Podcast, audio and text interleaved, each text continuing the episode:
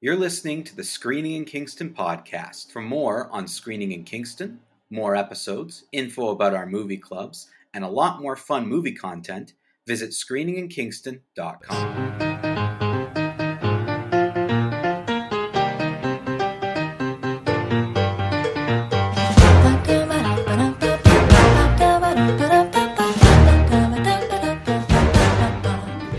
All right, Taylor is off this week, so you know what that means. The boys are back. That was your cue. oh, hi. I thought you were going to jump in a lot faster than than you did. There. yeah, I'm it's like it's a it's a you know it's a Sunday. I'm a little slow today. We're we're waking our way through. Okay, well, you did say the boys are back, so I can cue my song here. The boys are back and they're running out of patience. Hey now, hey now, the Trek boys are back. That sounds pretty damn good. I'm not going to lie, Tyler. I was actually expecting you to jump in and, I didn't- and I be don't part of that song. it's like you need to like give me some like at least give me the the notes in advance. As a Star Trek fan, you should have just been more self-aware. Frankly. well, that's that's fair. That's fair. It's like we'll we'll get we'll get better as we go along. this this whole the 55 seconds of this opening can just be kind of tossed out here. This that was uh, well, appropriate. good. Just, if you need to need to trim the episode down, you know where to take it from. yeah, I guess so. Well, especially so because this is because of the timing of this episode. This is our annual sort of reminder to potential new listeners because the school year has just started. Lots of people are coming to Queens, discovering CFRC, discovering local podcasts. This is kind of our introduction to Star Trek episodes on screening in Kingston. So most of them have probably turned off by now. Yeah, it's like they they didn't hear Taylor, and they're like, "Well, this isn't why I show up." And then they Yeah, just, they, exactly. they left. Like for whatever they do at the beginning of, uh, of undergrad nowadays. Yes, it's gonna be it's gonna be a, a Star Trek episode, everyone. So uh, turn Wow. off your podcast platforms and go for a walk. It's, uh, it's nice out there. yeah, it's probably it's probably quite warm actually. Yeah, Um, we're talking Star Trek today, but we're actually we are closing a loop Yep. that that we opened on this episode. I think because of a fan. No, Well, did we do that on our? I don't remember why we made Taylor watch the the pilot episode of Enterprise. it was definitely requested for a long time to get Taylor in on a Star Trek episode. But, then I think- chose the wrong one, and everyone got mad. Yeah, everyone got real mad that you picked Enterprise out of all of them. yeah, yeah. Well, I just thought it was the most accessible, but we'll discuss it. So you you've watched all of Enterprise, the entire four four seasons. Mhm. Um, you do nothing else but watch Star Trek. So but you- very slowly. very very slowly, you slowly but surely get there. Um, so you're going to talk about that today. We're going to have our review of the entire series of Enterprise, a, a, a show that went off the air in like what 2005. so we're talking about that just to be topical, uh, Yeah. and and we're reviewing one episode of Star Trek: Strange New Worlds. And it isn't the first one. And it's not the pilot. it's season two, episode seven, Those Old Scientists. So we're going to review that. So, yeah, there's really no reason for anyone to be listening except probably people who are related to me. yeah, yeah. It's like and uh, it's like and uh, hello, hello, hello, Mike's relatives. Nice, nice to see you. Yes. Uh, and everyone else will not listen because this is probably the, I would argue, Tyler, this is the most random Star Trek episode we've ever done, even for our hardcore Star Trek listeners, which we know we have them. Yeah, like at the very least, the the Strange New World episode is somewhat topical. Topical. It came out like a few weeks ago. Um, Enterprise is in no way, shape, or form topical. Um, there was some like a sh- like news thing that came out like 14 days ago about how certain episodes took a long time to film in Enterprise because Scott Bakula's hair wasn't cooperating. Um, Yes. That's the newest news we've had about Enterprise for the last like decade. Which is one of the reasons why they spend so much time on Anson Mount's hair for Christopher Pike. That's why It's- it's always perfectly like Immaculately coiffed. yeah, like yeah, it's just like it's not going anywhere because No. they just couldn't stand it. And that and if you noticed, if you notice from Scott Bakula's hair, he loses a lot of it later in in the series. Yes, he does. They make it a lot shorter. They were like, "We're just gonna cut your hair really, really short to avoid this problem. the issues, Yeah. the issues around Star Trek production is always pretty funny. Um, Oh yeah, it's it's fun because they are you know they don't necessarily have the biggest budgets, especially Enterprise near the end. It's like uh, they had kind of like uh, kind of made uh, made some un enemies like unfriends like in the studio in terms of the amount of money they were spending on certain things. It's like so there's Yes. sometimes where you can say like oh yeah that uh, they could have spent a little bit more time on that, a little bit more money on that, but you know and it's yeah I, I think i think for the listeners out there you know stick around for for the fun analysis of what i still think is a very underrated star trek series and i understand a lot of our star trek fans who are listeners were very unhappy with with my choice to kind of introduce taylor to this one but we will revisit that a little bit um, but I, I, I still stand by it slightly. I've actually wavered a lot since people have complained because I, I listen and I'm like, you know, probably should have just started with, you know, the next generation or Deep Space Nine or even people were like Voyager, like anything other than Enterprise. And maybe maybe they're right, but I still think it was an underrated series. So I, I'm looking forward to talking about it because I think it it's still more. I think you will agree that watching it is closer to watching the Star Trek that you and I both know and love than the new Star Trek that we get. Yeah, definitely. It's it definitely still shares DNA with like the Voyager Deep Space Nine era of sci-fi. Um, and then it also is like was in, it was in this interesting position where it was trying to adapt to the new wish of the modern like uh, consumer to have like ongoing stories. They wanted their Mhm. episodes to flow one into the other, and they didn't want to miss an episode because they wanted to figure out what was going to happen. But then they were also still trying to provide that kind of like episodic nature to Star Trek exploration that really allows you to look at a bunch of different ideas, like just set yourself down these characters into this new and interesting idea, develop the ideas and themes behind that idea, and then move on to something completely different next week. They were trying to find a balance between those two things. They took some big swings. Some of those balances did not work for me at all, and yet some of them actually worked out surprisingly well. Um, so I am excited to talk about it. Yeah, I think that's a fair that's a fair analysis with Enterprise. I think it it took some swings, it missed, but I'm I'm thankful they tried. Yes. you know, like at least they were putting in an effort to do something and join in there, and I just think it's a bit of a better fit in. But we're also going to talk about some new Star Trek today, Star Trek: Strange New Worlds. Uh, uh, one particular episode that has a very unpredictable crossover, but it happened. Um, Also a big so, swing. yeah, also a big swing. Uh, connected to to the the other Star Trek show that is still ongoing, um, which is Lower Decks, the cartoon. So they've got a little connecting thread here between Lower Decks and Strange New Worlds. We're going to talk about that. Um, and uh, I think again we should probably preface this with, and I believe this is correct, Tyler. This was the first Strange New Worlds episode you ever watched. Yes, I had seen clips, so I kind of knew that. I knew that time travel already kind of featured into Strange New Worlds, um, like plot aspects. I know that like Christopher Pike had maybe had contact with the future in some ways that gave him a little bit more insight than he should have had. I yes, knew I that can explain that a bit. Yeah. Perfect. Yes, and then I also knew that like a lot of the other characters were still in there. Like I knew that like a, a young Spock was there, a young Nurse Chapel in there. I knew like kind of bits and pieces from different like clips that appear on different social media aspects. But this was the first time I'd actually seen a full episode from beginning to end. To the point that when I was watching the opening, which was animated, I was like, "Is this usually animated, or do they do this for the crossover with Lower Decks?" you know, right? Oh yeah, that's true. So you mu- you must for a second have been wondering. Wait a minute. So I'm like, wait a minute. Uh, Like, well, I like literally I was like, oh, that's an interesting stylistic choice that they would do the animation for the. No, no, wait. This is probably episode specific. So- Yeah. Yes. Yes. Uh, and dire- this episode is directed by Jonathan Frakes, William Yeah. Riker himself, returning direct.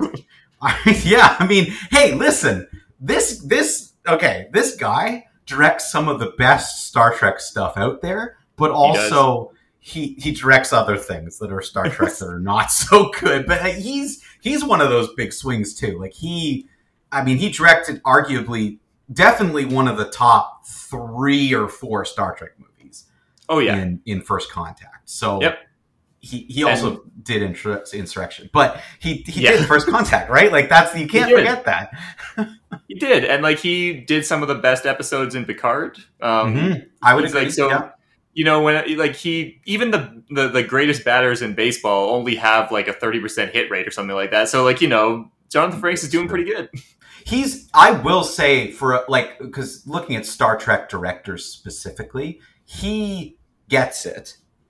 And and I'm not even just talking about a story standpoint, which directors don't always have anything to do with. Sometimes they're just there to direct literally what's on the page. But it's just the Mhm. way he uses the camera, the way he creates good moments, the way he freezes and stops on characters to allow them to react. Like he's clearly an actor who's directing, who knows how to get good performances out of people. Like I will say that Mhm. about. The, I don't know if this is the first Strange New Worlds thing he said, but one thing I, I don't want to get into it too much because I want to talk about Enterprise first. But I do want to say this, Tyler. Mhm. This episode of Strange New Worlds was the most subdued all of these characters have been in in, in of the three episodes I've seen. So I saw the, the one that overlaps with the cartoon characters. That is correct. That is they they were the least cartoony and the least acting like teenagers to a situation that I've than I've seen in this show so far. Like they were the they were- most like adult.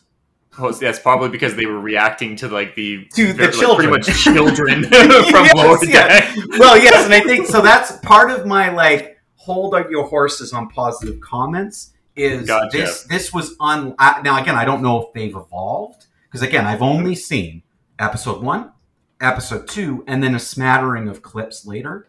Yeah, and maybe like a full episode here or there, like just little bits. And they they like we've talked about on on this show before. They act like they're teenagers. Mm, yeah. Whereas regular Star Trek not only behaves like adults. Like I, I came up with this recently, and you you can you you're a you're a scientist and an academic, so you'll like this. Yeah. Original Star Trek, Next Generation, like all the classic treks that we like. That's Mhm. like a university lens, right. dissecting things with a thesis and walking through it and sh- showing evidence and having a point at the end. Yeah. Strange New Worlds and New Trek is like high school Right. look at the explosions and how like great we're being and look at these characters and look how crazy they are and they're all wacky and that's what you want you want wacky and we're gonna get in front of your face and we're gonna tell a bunch of jokes and we're gonna be really quick about it like that's new trek so that's that's what i have decided to make it easier on my brain is Yeah. new trek is a high school student approaching one piece of material and then the other one is someone who's like studying for their master's degree approaching the same piece of material Yeah. Like I can even see that like unfortunately Enterprise does also have some characters that are that respond to things in very like high schooly methodologies. Like some of the like personal conflicts that exist in Enterprise are just like two characters that I don't like you. I'm like, oh my goodness. Like, can we please like step away from Lieutenant Reed and his like issues with the MACOs for a second? I don't need Oh, to have yeah, yeah. another- I, I was wondering like- what you were talking about. It's and literally the, MACOs, only yeah. arc that he has in the entirety of season three is I He don't like that these hates the people are trying to get my job. he hates the MACOs the minute they step on board. That is exactly he's he's exactly the cool girl at school, and then the interesting girl just arrived, and he was like, "Oh, I don't like you because you're interesting, and everyone's giving you attention." well, because like they bring in literal like they're like we need to bring in literal military people who are good at this, and I'm like you do because like the Which is smart. part- yes, because the unfortunate thing about every security officer and every Star Trek thing is that for a plot to exist, they need to be somewhat bad at their job. They need Which to be I a- thought- a, little a little That was- bad at being preventing these things from happening so that the show can happen. That was the one part of season three of Enterprise that. I was like, "Yep, I get exactly why you're making that decision," and that's like a smart, almost like out of out of world, out of character decision to be like, you know, we should bring in the military yeah. because this is a big threat and we need help. Like that was that was kind of a I thought that made sense the way they kind of worked that. Yeah, it is definitely one of those situations where they're like putting a bunch, they're laying out their plan, and you're going, okay, okay, okay, and then the military one is the only one you're like, yeah, that makes sense. And then you're like Yeah. back to like, we're gonna send this one ship, okay, into this thing, uh huh, and then and there we're all our hopes rest on them, okay, and we're gonna send them some military guys. Yeah, okay, that that part checks out. Yeah, like like, and that's they're like, hey, we're refitting the ship and doing Yeah. Okay, at least you're taking this seriously. yeah, and I I believe it more because there there aren't many other ships. Like the Yep. Enterprise in in in Star Trek Enterprise is the only ship. Like it, it Mhm. always never made sense in, in Next Generation, where it's like, the Enterprise is the only ship around. Like no one can Yeah. come help them with this situation. But in this, they kind of made it clear, like, yeah, we have to send you, but we're going to give you new torpedoes. We're going to Mhm. give you new, like, you know, upgraded, like not shielding, but like better hull plating. We're going to do all these things, and we're giving you the military. It's like, oh, you're taking this seriously. Like you're. that's good to know. um, yeah, Oh, I do remember certain Star Trek moments where they'd be like, "They're the only ship in the quadrant." I'm like, "In the whole quadrant, in the whole quarter of the Milky Way, there's only one." and it's Kirk's Enterprise. exactly. I'm like, "Where are all the rest of them?" and it'll take them nine hours to get there. Like, it's Yeah. just- yeah, yeah. Um, okay, we're gonna we're gonna start there with Mhm. Star Trek Enterprise. We'll back it up. Yeah. can't just talk about the third season. Um, so let's begin with just your overall thoughts. So we last Mm-hmm. left you on this show, at least, having watched the pilot with Mm-hmm. all of us, and then you dived into seasons one and two, and that's kind of where uh, we thought you, we you were kind of in one and two, and you were nearing the end of two. So maybe Mm-hmm. Yeah. start with just a recap there. What what your viewing experience like first two seasons, then talk about the third, then talk about the fourth because I I feel like one and two is one thing, three and four are, kind of different. than- than- yeah, and I would I would actually like to put a, a very large wall in between three and four as well to indicate that I feel those two things are should be considered separate. It's like one and two, the season three, and then season four. Um, because one and two, yeah, I had a really good time watching one and two. There was a lot of good episodes in those, and I was getting like a feel for the characters. Um, there was like, and quite like very quickly, like certain characters like Commander Tucker and like uh, Ensign Sato and uh, Mhm. Doctor Phlox. Those three like became like they're all funny, they're relatable, they were charming, they were really great as the center of episodes, but they also could, if you added them into another character's story, they would always make that story better.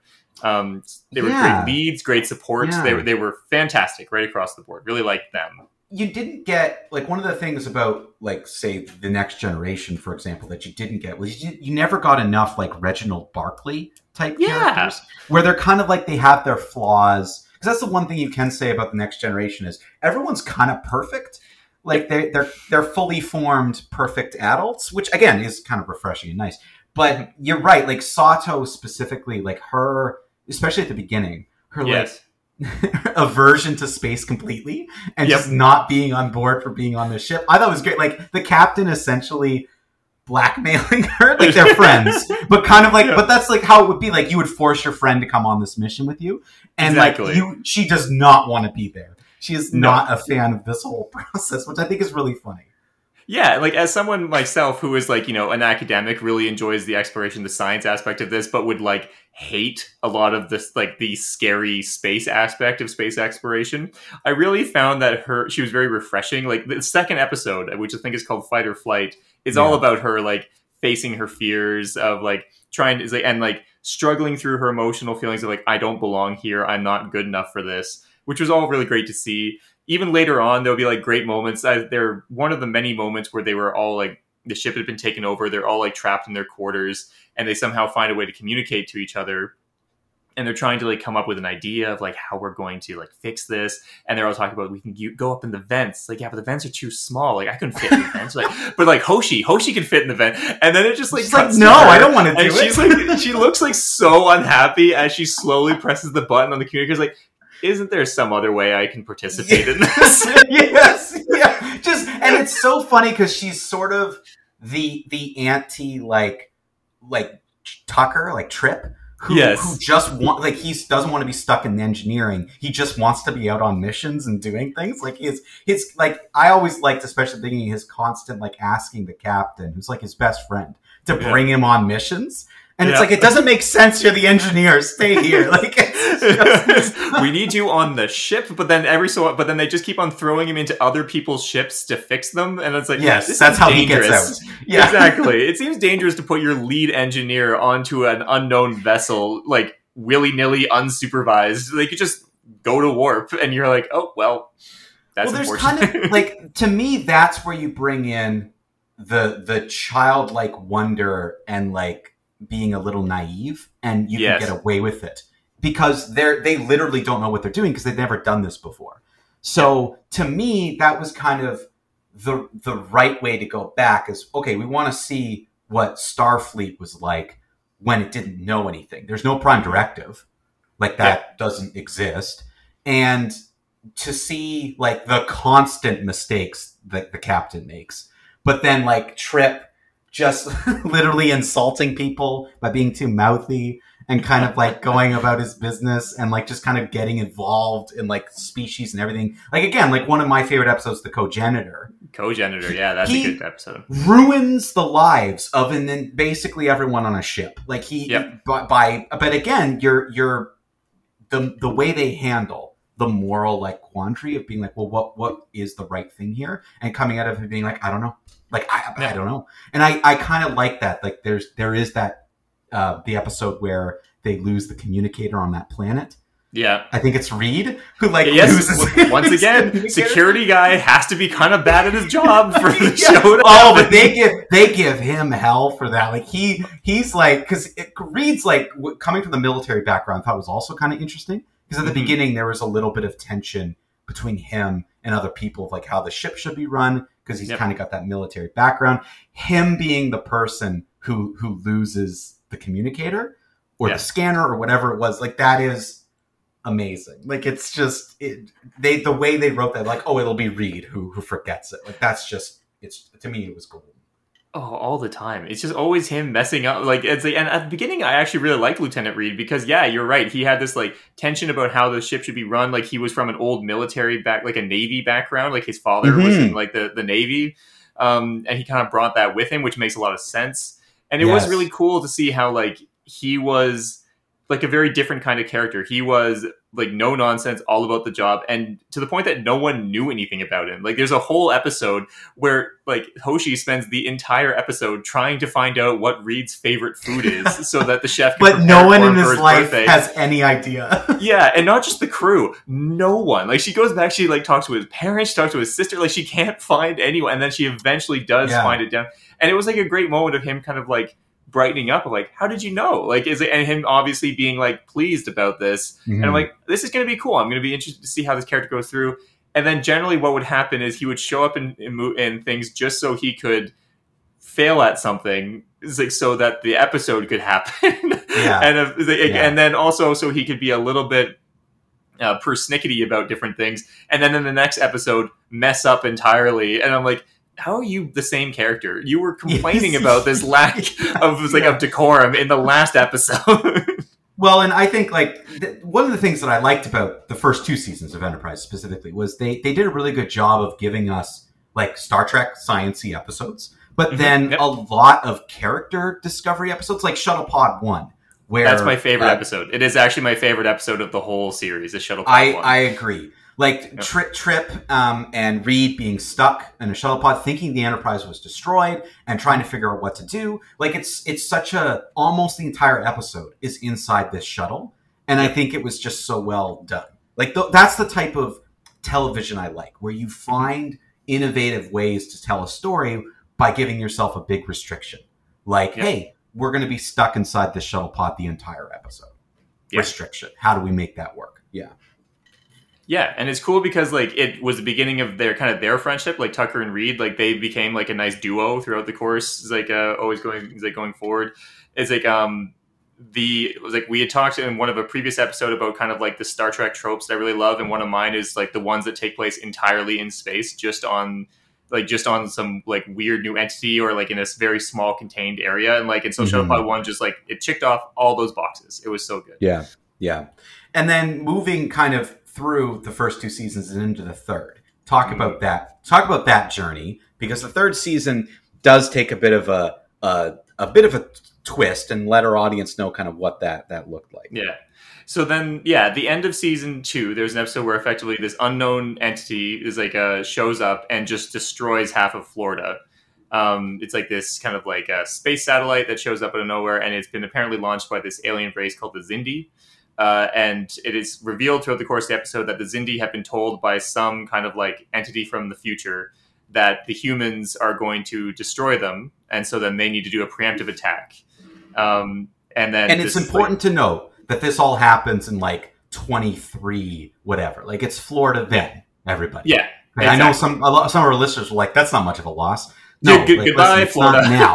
yeah, it's, it's not now. It's like 300 years in our future. I just wanted to put that. I knew some people might have been thinking that, Tyler. So I just wanted. Well, yeah, that's that. that's fair, and also to note that like obviously our population is much more densely packed in the future, so like it is a, a massive casualty list, um, including um, Trip's sister as like um, and so it's just it. There's a lot of personal is like issues that are going with this, a lot of like just the idea of like Earth being attacked, about like how, what is Enterprise's role in this, the way that we kind of went out into space and like willy nilly and announced ourselves to the world. And then something came calling when we when enterprise was away. And like and so like what is our responsibility for this as a as a Mhm. ship? And how are we going to make this right? And everyone kind of following into this like pseudo jingoistic aspect of like we need to go and we need to like pretty much like destroy these things be- or before they come and destroy us. Um which you know like at the time was probably a very interesting like kind of theme to be having because I believe that Yeah. would have been in like the mid 2000s, just post 9/11, where the U.S. yeah, was like very much in that. 2003, maybe. Yeah. yeah, Yeah, so it's like it's very much in this kind of idea, right? Of like we were hurt, we need to go and hurt them back, um, and uh, it's like and so the like the idea for that and for this going to be like this is a season wide arc where we're going to go and the whole thing is the enterprise all alone in this thing called the expanse which is where the Xindi live which no one's been able to penetrate because of these like temporal distortions that destroy ships as they go in we're going to go in there and it's all it's all on us we need to find a way to stop the Xindi from before they launch their next weapon that's going to be able to destroy all of earth it's a very cool setup i was i was, I was intrigued I was like, I like waddled into season three. It was like very, uh, very optimistic of what we were going to have. Because once again, Enterprise has been all about trying to balance these two things: ongoing Yeah. story versus episodic nature. We had this temporal Cold War like thread that we had been pulling on for a very long time. We have this episodic nature. It's like now we're going to come together in this way of like we are obviously doubling down on the fact temporal Cold War is coming to us. Time travelers are somehow doing something, and we're going to go and see what's going on here. Um, so I was very, I was very jazzed for it going into it. Um, I very quickly realized what was going to be the problem for me, which is when if you have this pressing story of like we need to go do this now, now, now, now. Every time you have an episode where they're just kind of like, "What's going on on this planet?" It just feels like, why are you like? It's like, yeah. Why are you stopping? And even the characters are doing that. They're like, we don't have time for this. We got to go on our mission. I'm like, I can't just sit here and enjoy your wonderful tale about these random aliens on this planet because I'm too busy worrying about this Xindi over here. Like, you can't Yeah, balance those two things in that way. like I think they tried. They tried really hard to come up with reasons for why. Like one of one of the episodes I did kind of enjoy was the the old sort of western town that they end up visiting. It kind of Yeah. reminded me of the original series a bit.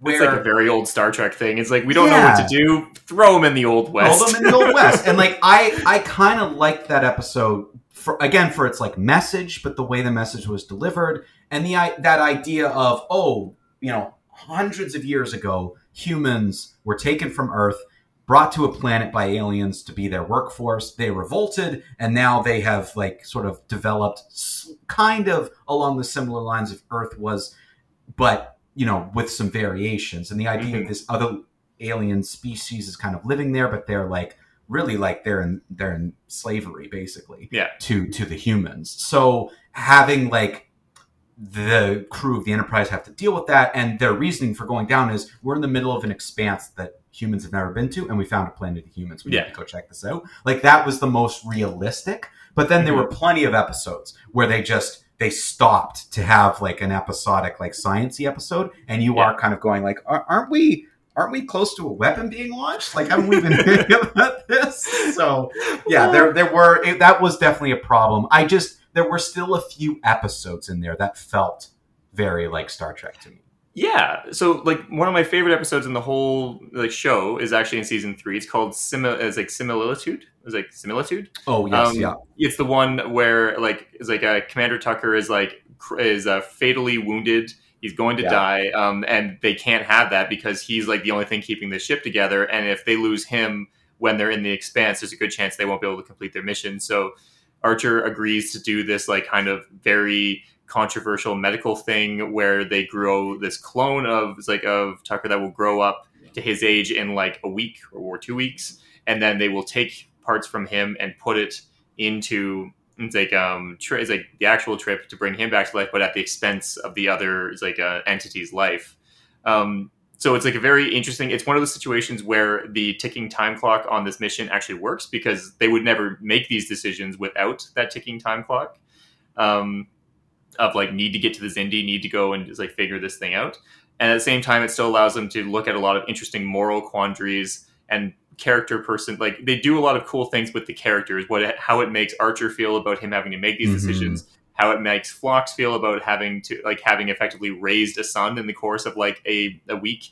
How this new version of Trip interacts with T'Pol and his uncertainty of whether his feelings for her are his own or belong to the other Trip from the past thing. Like lots of cool stuff in that episode. It's that episode I was like, this is really good. Like they're doing Yeah. great work here. Yes, And that's a fantastic episode. Yeah. Yeah, and then yeah, and then for every one of those, there's like another one where it's like yeah, they're just wandering around doing some other inane nonsense, and you're like, I just. What what is Degra up to? It seems like he's doing something bad, and you should get over Yeah. there soon. Well, and I and I again, there were aspects of the third season I liked. Like I like that they're like, okay, we're going to we're going to take away one of the strongest assets that this ship has had in T'Pol, and like hurt her by being here. Like her reaction to the the stuff that they need to put the trellium D or whatever that they Yeah. need to put in the hall to protect them from all the spatial distortions. Like that really like kind of like took a big chunk out of her mm-hmm. which we by weakening her it it gave to me it raised the stakes a bit where you're taking your strongest wisest like the person who's kind of been stable and you're throwing emotional impacts at her and she doesn't know how to handle it and unlike spock who was half human who a part of him could handle emotions Mhm. she can't like she this is so foreign to her that I I liked her like trying to just explore her emotions and discover it and try to like figure out what all this means. But I thought that that was kind of a cool character thing for her to go through. And like again, like some some of the acting in this season is pretty good. Like you talked about the the sim episode, like it playing a, a sort of younger version and more naive version of yourself that could be pretty tough. And I Yes. thought that like uh, Connor Trinneer, who's the actor who plays Trip, did a fantastic job. And I think it's the same with T'Pol. Like I think she did a good job of really changing things up for that season. Yeah, like I agree. She like she got some good stuff. Like Archer's whole like moral quandaries was great. Uh, like Trip had some great episodes. The other problem with season three though is that they, they forgot about like the other half of the characters. Like yes, think, like like like Hoshi gets like one storyline, which is like a weird Beauty and the Beast kind of like Yeah, homage was- thing, which that is weird. really bad. Like like Travis, I he I, like he is piloting that ship real good. He doesn't do anything else. Travis has season. nothing to do after the second season. No, Yeah. like he has like even in the first couple seasons, he only has like a few stories. My my favorite thing, my favorite moment of Travis ever is that when they focus on how young he is, because Hmm. um, him and like Hoshi are much younger than a lot of the other people. Yeah. and so they, it does, and they become close friends, and that's always cute to see. But it is funny that there's like this one moment where it's like um, there's something happening. Everything's like falling apart on the ship. So everyone, all of the rest of the major like crew, all of the other officers are off the bridge. When this person, this alien shows up, demanding to speak to who's in charge, and literally it's like Travis in the center, and he looks to his left, no one there. He looks to his right, no one there. So he just like has to like it's that moment of like panic of, oh my god, I need to answer this. yeah, that was pretty good. The look on his face of like, what? What's? What am I doing? What? I have to do this? It was so great, and like in those type of moments, he's just like he's missing. Though that's like that's completely missing from season three. You don't see that at all. Um, Yeah. and so that that's kind of sad because once again, that ticking time clock of like the main story means that you can't really have time to focus on some of those type of moments, those some of like fun little character bits. It just has to be Scott Bakula doing his weird marching around rooms shoulder first as he yells at walls about how unhappy he is about what's going on. yes, yeah, yeah, yeah. He's got. He must complete this mission. That was his line. must He complete all- this mission. I must complete this mission. That was his, he's just running around the Enterprise yelling that, and everyone's like, "Yeah, we know, like we're here, but you made us stop at the planet with all the cowboys." yeah, it's like, it's like, I agree. We need to sell this mission. It's like, except for that time that you're really focused on that hatchery. Then it became, Oh, yes, we need yes. to protect the hatchery. yeah, we need to protect that. Actually, yeah, yeah. Oh, yeah. it was So- so, funny so- because my oh sorry my my wife was not watching this with me, but like Mm. it was on in the background every so often. And like halfway through season three, at one point when Scott Bakula is doing his like yelling at walls thing as he like marches around the room, is like uh, it's like my wife was just kind of like, why is he always angry all the time? so that that's one of the things that I think they they never they never really got Archer out of Mhm. through through because even at the beginning he's always angry at the Vulcans. Yeah. I, I felt there were moments in the first two seasons where you got the sense of like, oh, this guy loves exploring, and you got Yeah. some of that like joy of it, especially when he was like on planets and like Mhm. exploring things. Like he, you got some of it, but I felt like they they needed the to finish and complete a full arc with him to make him no longer angry at Vulcans, and Yep. then give him a new thing with the Xindi and have him arc through that where he gets to the end. Because one thing they did do at the beginning of like the fourth season Mhm. was the weight of everything that happened kind of they I thought they did a good job with a few episodes like when he goes camping with that other uh with the other captain. Yeah, the other captain. You you get his perspective of like everything that happened and how awful he feels about it and how like it's kind of turning him almost like almost to the dark side like you can see the anger coming through and him trying to deal with it and i thought that was very good but i just think they never did enough to be like okay he can't just be yelling and angry all the time which seemed Yeah. to be archer's character a lot in the in the Oh, yeah. Yeah, and like so I, that episode you're referring to, like, which I think is called Home, the one where they go like back to Earth and stuff like that. Yeah. It's, it's a it's I love aftermath episodes. We've talked many time about how like Best Mhm. of Both Worlds is followed up by like a great Mhm. aftermath episode Yeah. of just them all going and dealing with what just transpired. Um, and so when we were getting to the end of season three and everything like you know goes the way that it does, they do defeat the Xindi weapon. It's actually like a very like for all of my complaining about season three, like once I got into that final like six episode stretch yeah of like we're good we're into it now, like I'm like, okay, Yeah. this is good. Like this is like Yeah. you you package this together, this would have actually made a pretty decent like Star Trek movie. Like is this 100% yeah those Yeah, six it- episodes like near the end that would have made a fantastic movie You're- yeah, because it's got like some diplomacy aspect. It's got that, but then like it goes south. There's all these type of things going on. They remember that Hoshi exists, which was nice. It's like um, it's like and then but then like after all that, like you have this great aftermath episode. I'm like, oh, that's that's great. Except that's not what happens in between that aftermath episode and the end of season three. You have this weird three like two episode portion where they go back in time to face the vampire Nazis. Well, yes, of course. You've got to go back to World War II at some you know, point it's, it's this is this is the classic hero's journey where you know you go through you you got the, the the journey home and then before you have the returning with the elixir you have the um, fighting vampire Nazis. That's it's it's right there in Joseph Campbell's epic work. Um, you know what they were missing? They were missing in when that moment when they discover like because because Archer's they don't they think Archer's dead, but he's on this Earth back in time. They've been sent back in time. You're missing that character moment. Like maybe it should have been Travis who wasn't saying anything to just like bang his hand on the table and be like, "Come on, we just did this. we have to do this again." Like that to me, that's what you were missing to kind of Yep. make it like more self aware. Like, why are we doing this? Like this, you know, that ridiculousness of it. Oh, it was just insane to me. Like that was a baffling decision to my on my point. Like from this like this temporal Cold War story that had been present in like seasons one and two throughout the entire, pretty much put on hold for season three, um, and then they decided to just like finish that up in like a two episode arc at the beginning of season four, while like it like it detracted from what we had just seen. Like we didn't have time to decompress from that it didn't fully like like uh, pay off all of the stuff that had been in seasons one and two. Like we never really got an answer to like who the person was that was telling the Suliban to do things. Like it was the most baffling decision. And I watched those two episodes, which you know fine episodes in themselves, but just like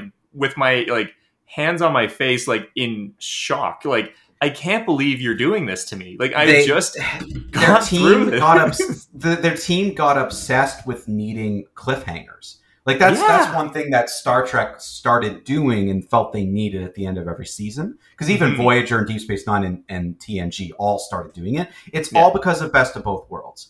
Best Yeah. of Both Worlds is what did it.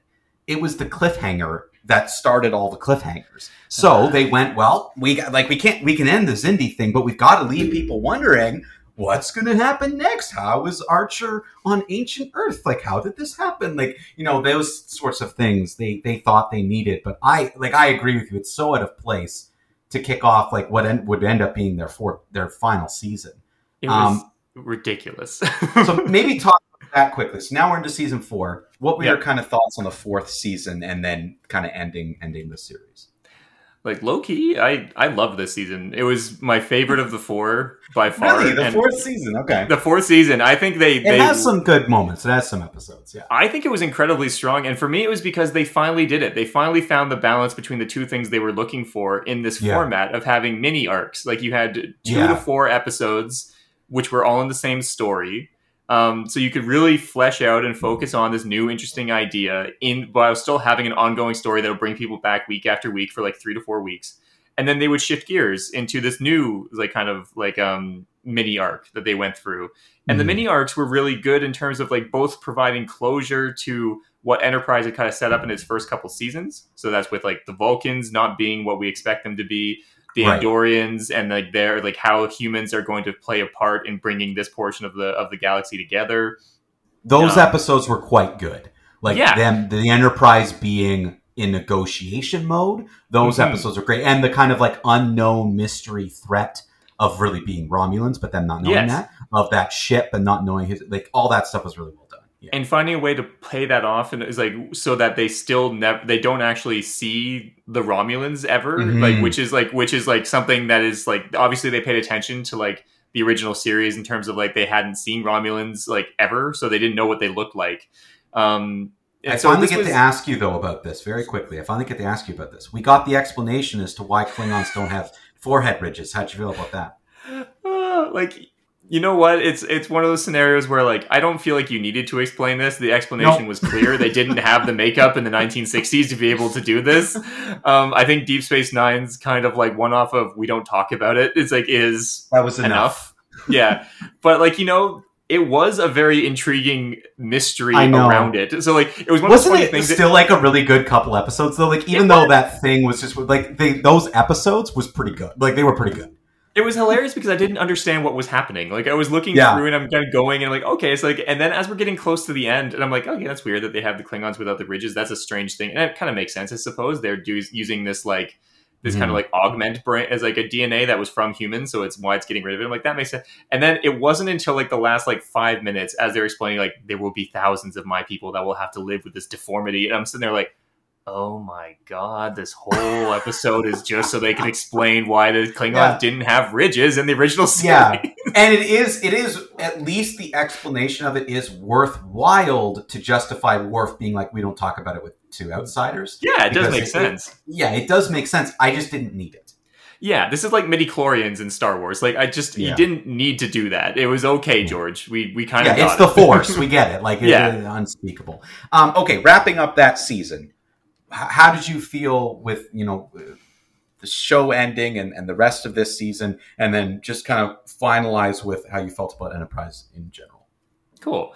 Um, so the very last episode, um, I am very ambivalent about. Like I have very strong positive and negative feelings towards it. Um, would you would it be helpful to know that it was rushed and like they didn't know they were ending the show, like they were canceled Oh, I- and quickly I had to throw definitely- together a final episode? Okay, It- it's one of those scenarios where like this episode is like would have been a great episode if it was like mid-season.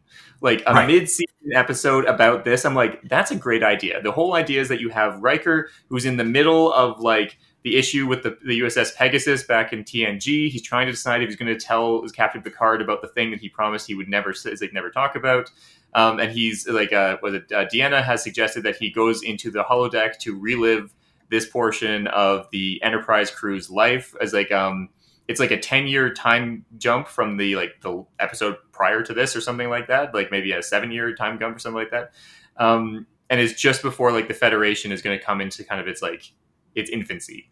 Mhm. Um, and so like throughout this whole thing, Riker is just like walking around um, in it's like in the NX01.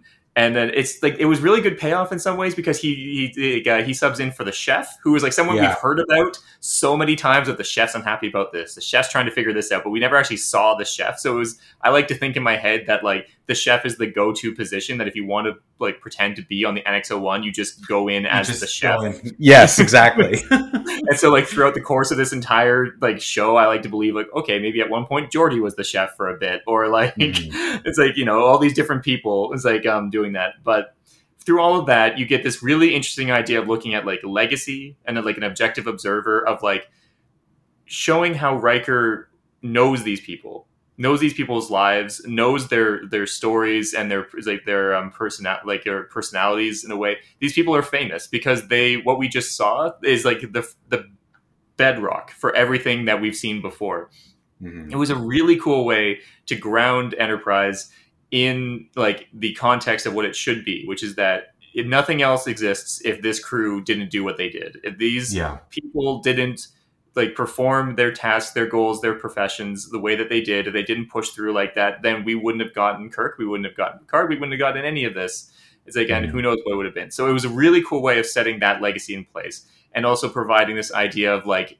this a little bit dramatic irony where Riker knows a little bit more about what's going to happen, can kind of set you on the like can make some offhand comments like it's so sad that this character didn't know that they weren't going to come back from this, and you're like, say what? like, and so like all of that sort of stuff is really cool. The negative feeling I have about this is that to take the the finale, the actual finale for a series of the characters that you've grown accustomed to, that you've most of them you like, some of them you you don't, but that's all right.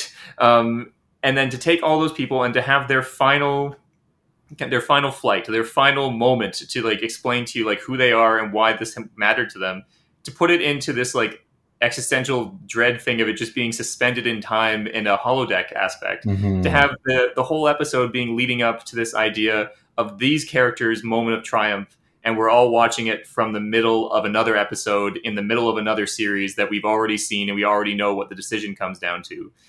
To take it away from them like that, to to Yeah. have it that Archer doesn't even get a chance to say his speech, that they end program before we get to hear what speech he was going to give, like all of this sort of stuff. It just it would be a really cool idea to put that as like an interesting middle season, middle of season episode that really puts a lot of things into context. Even if you were going to kill off a main character and you wanted to find a way to make it impactful, like this is a good way to do that in the middle of a series. Mhm. To put it as the finale, I think was just like a slap in the face to like Yeah. everyone who was in that show to be like, we're it's like in order to get these ratings up, we're going to bring these people back that were more popular than you and set your story within the context of their entertainment. I just find that to be terrible.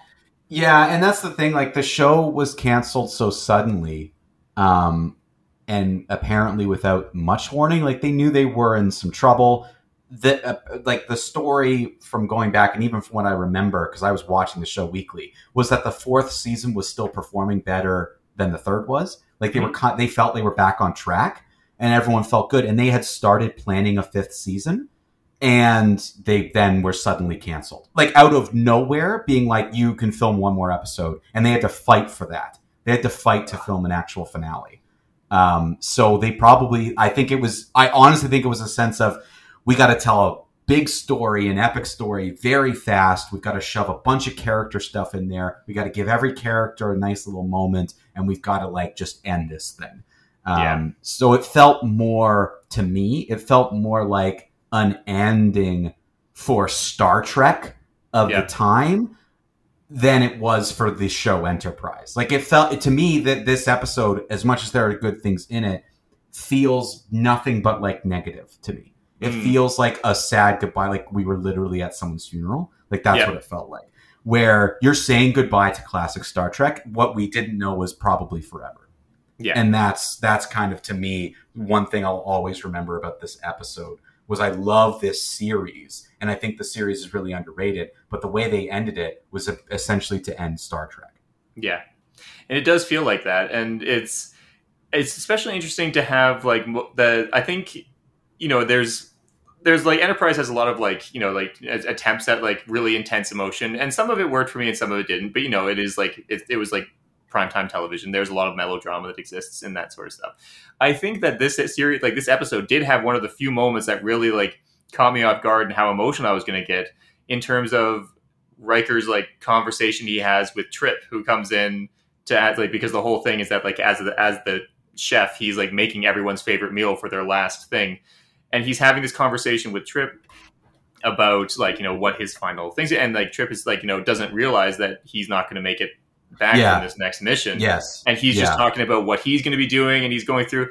And it was just like, it was like, it was like what you said. It was like almost bidding farewell to someone at like a funeral, recognition, recognizing that you're never going to see this character again, not just because they're about to die, but because this show is over. And yeah. then that's just kind of like the end of it. And yeah, um, which sucks because he was such a fan favorite, and they obviously so did that.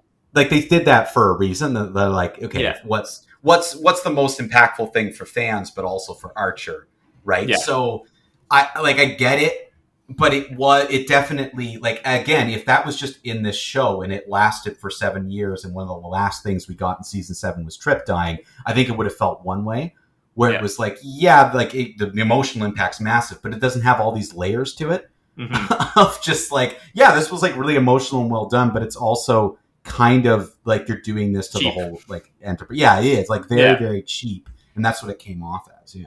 Yeah. And I, I can I feel that, and in, in some ways, I guess it works for me because like I've always had this thing in my head about like you know it's a little bit depressing to say, but like the only the only happy ending you only get a happy ending in a story because you ended it too early.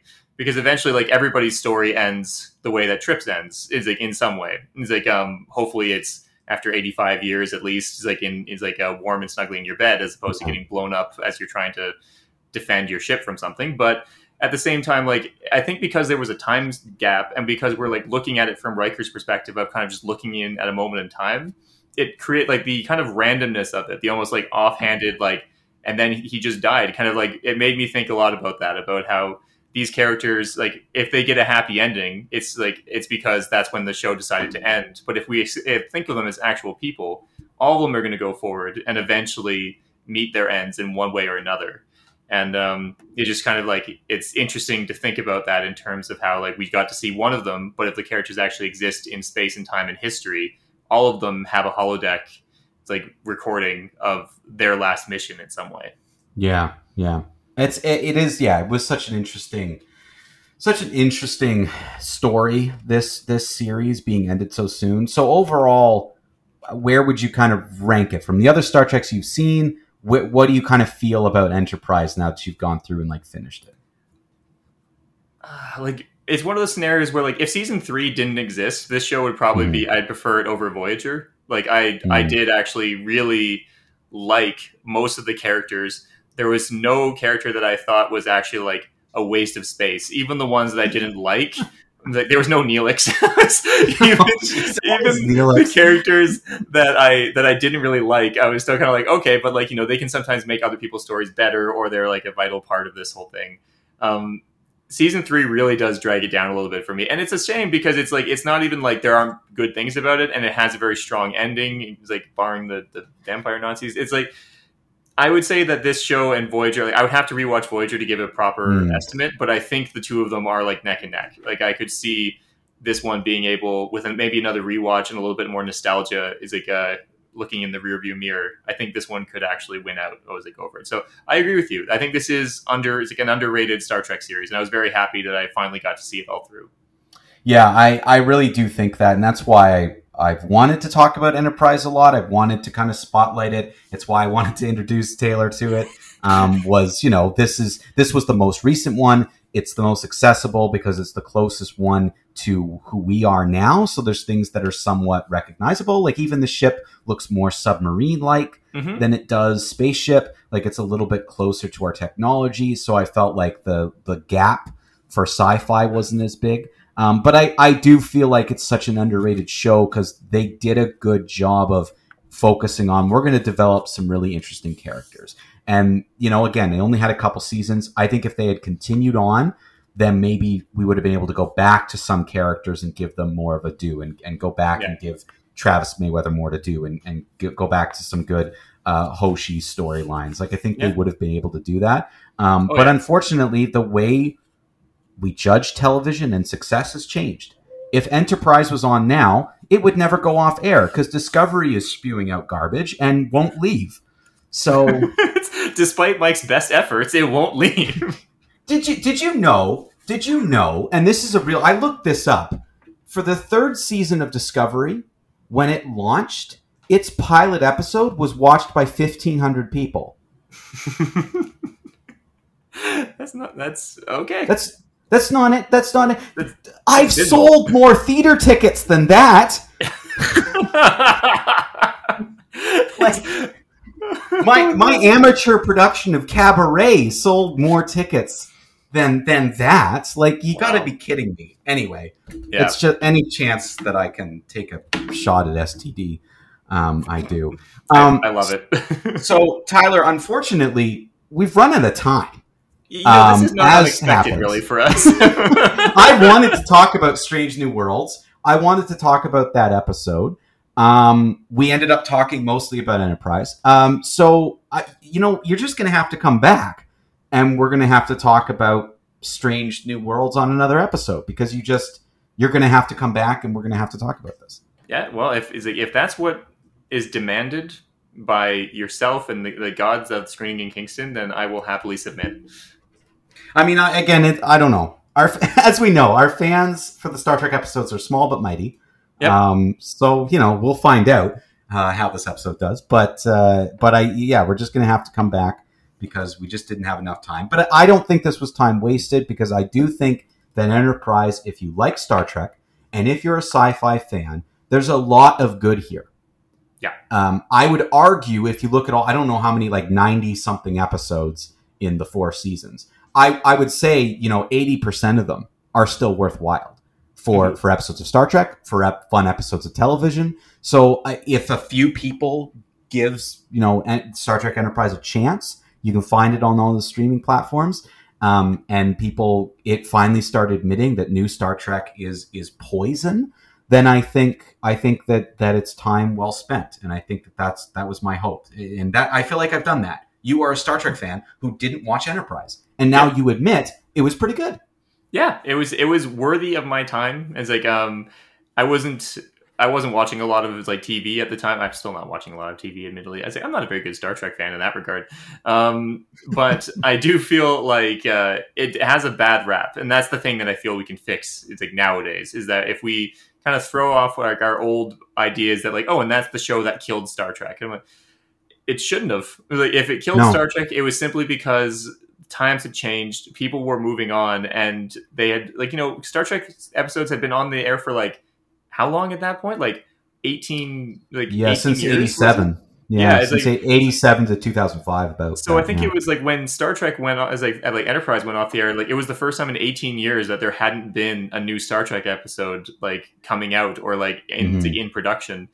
Um, people might have just kind of like fed, got fed up. Other things were other things were coming out. They were moving away from it. It's like I don't think it was Enterprise's fault, and I feel like we uh, nowadays can go back and enjoy it for what it is, while new Star Trek continues to do whatever the heck it is. and we'll talk more about that later. Uh, thank you again, Tyler, for filling in and for bringing that uh, that Star Trek knowledge to Screening in Kingston once again. Perfect. I would anytime, anytime. Uh, thank you to everyone for listening, and hopefully you stuck around after that rough opening. Uh, Tyler will work on his timing for for music, um, Mm, and no, I uh, don't think I will. I don't think I will. I think I, I think this is my this is my style. I'm gonna own it. okay, all right. Uh, you'll hear from us next week, and as Taylor says, go see some movies.